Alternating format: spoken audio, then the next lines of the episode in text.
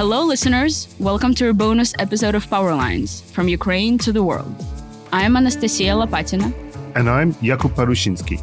This week, we're speaking about cyber warfare with Lauren Zabierek, the executive director of the Cyber Project at Harvard Kennedy School Belfer Center.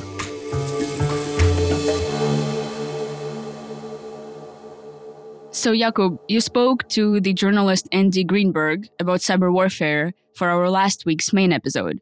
But what did you want to know from Lauren? Well, Andy Greenberg has an amazing sort of ability to recount the different cases of cyber warfare. I think Lauren is looking at the question more from a policy or an institutional perspective, looking at how governments, institutions, companies should look at cyber war and at cybersecurity more from a sort of governance perspective as well. This is actually really interesting because since cyber warfare is such a new method of warfare, I'm not sure if states have caught up to, you know, instituting actual policies and understanding what to actually do with it and how to govern it. Well, that's actually the big challenge, right? Whereas most countries will have doctrines and even established ways to respond to various hostile acts, cyber warfare is just a little bit in an unregulated space, a bit like, right. you know, crypto or NFTs. Um, it's yeah. just, it's something that we haven't really caught up with. Great. So let's hear from Lauren then.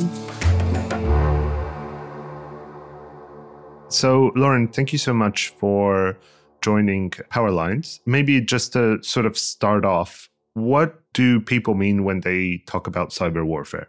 Yeah, that's a great question. And there's sort of a difference here between the concept of cyber warfare and an active war in cyberspace. And this is something that I think can be very confusing to a lot of people because we just see the news and we see actions in cyberspace and we hear the word cyber attack and that sounds very violent right but the the difference is here cyber warfare itself i think really refers to the certain tactics, techniques, and procedures and actions taken in cyberspace to attack and harm computers and networks by one actor against another, right?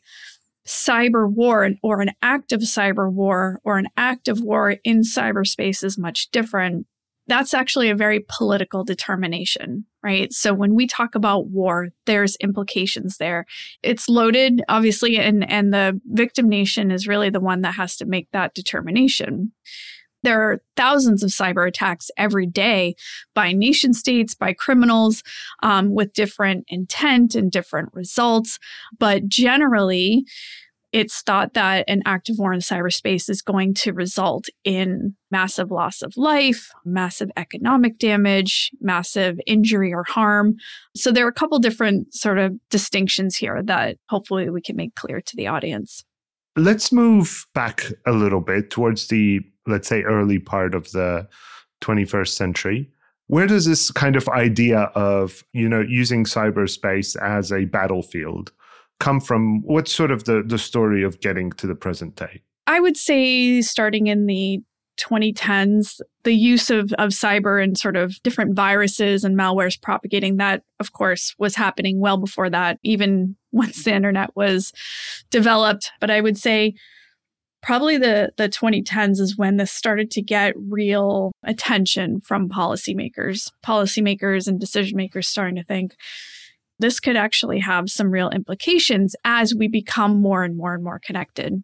And I think we also saw some of the most um, disruptive, I guess you can say, and, and even in some cases, again, destructive attacks. So, looking again back to 2015, 2016 with the the attacks on the energy grid, um, and then of course now we're you know sort of in the midst of the ransomware epidemic, as they call it. So, a lot of really sophisticated capabilities are in use by criminals, by cyber criminals. Obviously, last year we had the attack on Colonial Pipeline, so part of our critical infrastructure. There was also a ransomware attack on an entire government of Costa Rica. So we're seeing a lot of sort of blending of capabilities and, and tactics by different actors. So this sort of ramping up, I guess, of capabilities and actions over the last decade and a half we'll see is I think when it's become the most serious. I mean, you mentioned ransomware. So this is presumably by, you know, various criminal groups trying to essentially hold a piece of digital um, infrastructure or, or, or sort of take it hostage basically until they're paid.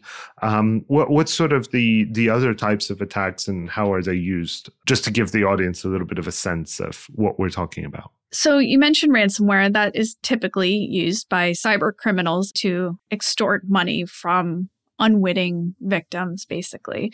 And it works a lot of times because the the economics of cybercrime are such that it does favor the criminals. And then of course there are the nation state actors right? So a lot of times we see this as cyber espionage so spying right? And gathering information. Other times it's sabotage. Part of the appeal to it is that it you know you can use it to your particular will and then it offers some plausible deniability as well as some reach. Although more and more that I think that uh, deniability is is going away. Talking about the um, the actors involved here, I mean, obviously, whether it's in the movies or in real life, it seems like the Russians play a very big role in this space. But we've also seen that Russia does have limited capabilities. It's certainly sourcing a lot of drones from Iran, you know, the Sony hack is believed to be connected to North Korea.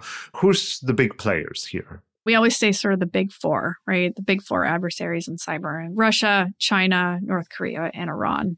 Is there any sort of specialization or differences in style, or did they have some kind of, yeah, specific areas that they focus on? Well, you know, I think if we look to Russia, right, they were the ones that we have seen more destructive malware in times past, we've really looked at China as saying using cyber operations to perform more intellectual property theft and, and of course, theft of, of other data. And then, of course, with North Korea, really sanctions evasion, right? And trying to mine for cryptocurrencies. A little bit less glamorous than the others. Yeah. So, moving back towards Ukraine, we see in the sort of run up to the full scale invasion. Basically, after 2013, there's a revolution. Ukraine changes course um, geopolitically.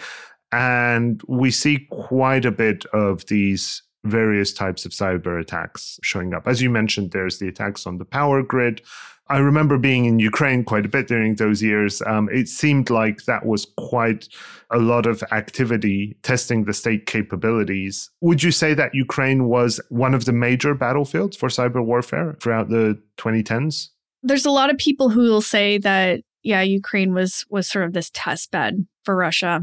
And I think with what has happened with their invasion of Ukraine that maybe it wasn't necessarily a test bed right? It wasn't like, oh, we're just going to test out our capabilities on Ukraine. It was actually for something much more sinister. And and so yes, certainly honing capabilities and and testing out the ability to achieve certain effects in cyberspace. Yes, absolutely.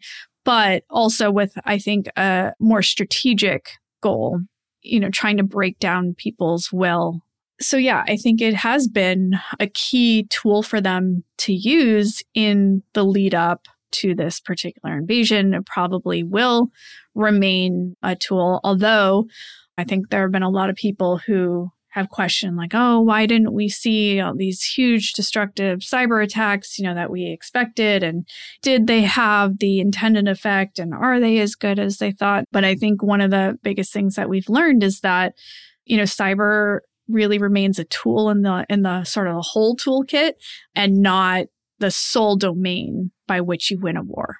So, building off on that, because I think this is a very interesting point about cyber being a tool. And there's a question of how effective it is. So, as you mentioned, throughout the 2010s, there's a bunch of attacks on Ukrainian infrastructure.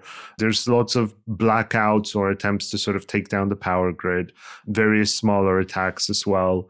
And then the war starts, right? Nine months ago. Have you been surprised by the significance of cyber warfare as a tool, as part of the war? Is it more or less what you've expected? Like, is it underwhelming, overwhelming? Feels like after a lot of fear generated around this. It isn't quite as big. Obviously, when you have missiles raining down, it's a much more clear and present danger. Well, I think that's a great point. Is that that's a, a key lesson that I think the community has come to observe in a war cyber is sort of a complement, especially if you can do it with very tight coordination across all of your domains of war. But really, there's no, and, I, and this sounds so glib, of course, but there's no substitute for kinetic operations in a war to destroy and have real impact and and you know prosecute the goals of the war. So, you know, to your question, am I am I surprised? I don't know if I'm necessarily surprised or, or not. I think because we're in this new domain, we're witnessing something for really the first time. I don't think it lessens the fact that, yes, cyber operations can still be dangerous and still be impactful, right? Let's still look back at those particular attacks, not only from Russia, but, you know, other nations as well. They can still have real harm against civilian populations. Like people can still be harmed, whether that's from a sort of first degree or, or second or third order effects. And that I think is again something that's sort of lost in in the debate here. Moving forward a little bit to what we have learned from the war, right? It's now been sort of nine months. We've seen sort of cyber attacks play a big role, perhaps smaller than uh, than expected, or at least not as significant as kinetic ones, as you mentioned. What are the big lessons that Western powers, let's say, can take from the war? So I think the biggest lesson, and I'm going to quote here from James Andrew Lewis from the CSIS. He wrote in a recent paper a well prepared and energetic defense can prevail over offense in cyberspace. I think that is huge because the way that Ukraine acted to defend against all these attacks. I mean, you know, one of the ministers recently said, like, look, these attacks are happening, but Ukraine is defending against them. So we're not necessarily seeing a lot of those impacts in cyberspace.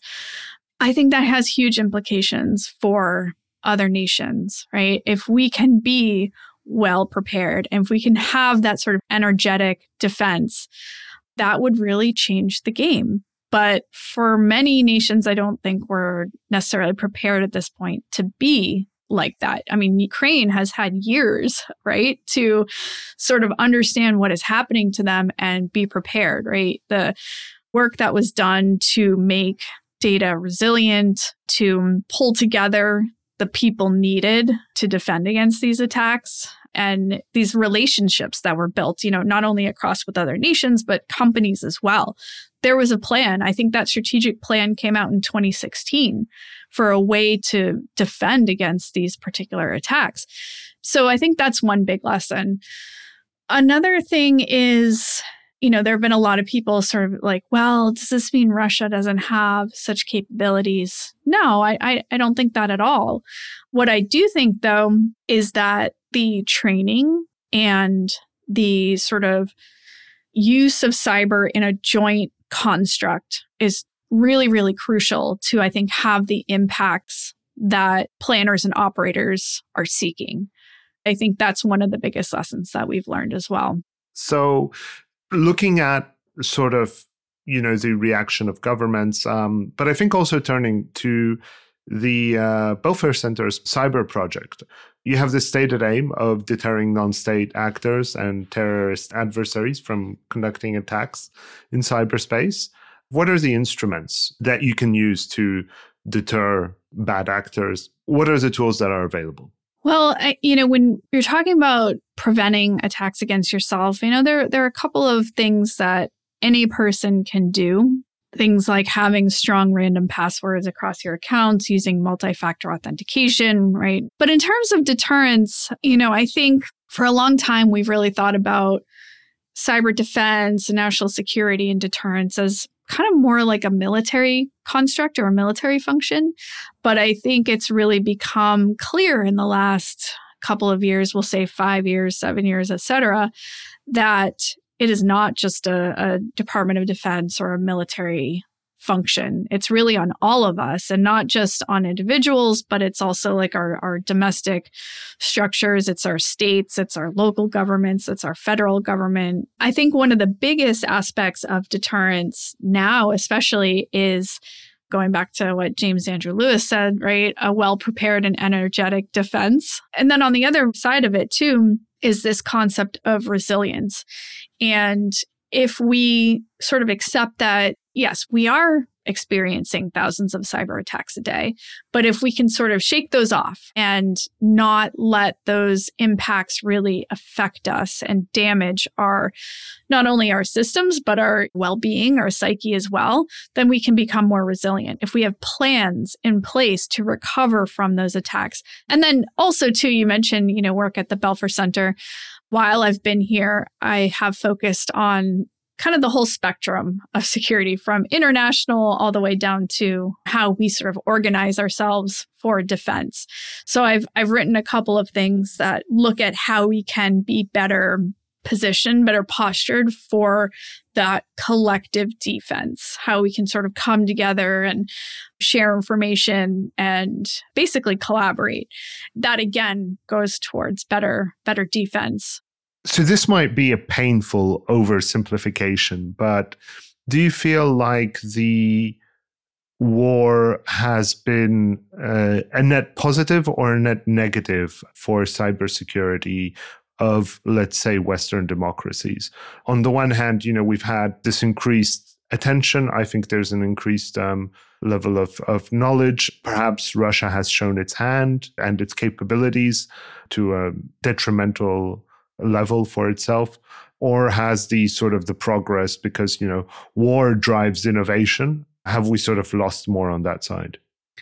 Well t- to your initial point i think war is always a net negative and i know you're saying okay yes. but for for cybersecurity I, I see what you're saying. I just wanted to make that point. It's been you know truly horrifying. But in terms of the things that we have witnessed it's been instructive basically. Um, and I think it's sort of ushered in a new reality and a new understanding um, and a new way of doing things, right? I think this is probably the first time where we saw conflict where private companies were huge players and it, obviously not belligerents, right? But came to the very quick and decisive aid to Ukraine, right? Like Microsoft or other tech companies that have helped out and, you know, provided information or, you know, I think that's been something that, you know, we haven't necessarily seen before. It's shown light on our supply chain security issues. I think given the public sort of a front seat view to understand more of the capabilities and sort of more of the risk. So, in terms of that, I think um, it sort of quickly ushered along these sort of new realities for people. And then taking those lessons learned, I think a lot of people are trying to do that. And then they're, they're sort of pivoting to, okay, what can we apply this understanding to? What other conflicts are out there? Not only from a defensive standpoint, but also how might warfare look in the future, given what we've seen, given what we know now, given the lessons learned. So, again, always, always a net negative, but definitely very instructive and illuminating things that we've come to understand from the war. Lauren, thank you so much for that discussion. Truly, really interesting. Um, it's such a fascinating topic to, to be covering. Thank you so much. Yeah, thanks, Jakub, for having me on today. Really appreciate it. Thank you so much for listening to Powerlines. We'll see you next week for our regular episode where we'll be speaking to journalist and author Michael Weiss about the history of Russian intelligence services and their current role in the war against Ukraine. Powerlines is a partnership between the Kyiv Independent and Message Heard. It was produced by B. Duncan, Harry Stott, and Talia Augustidis. The executive producer is Sandra Ferrari. The theme music is by Tom Biddle and Alfie Godfrey.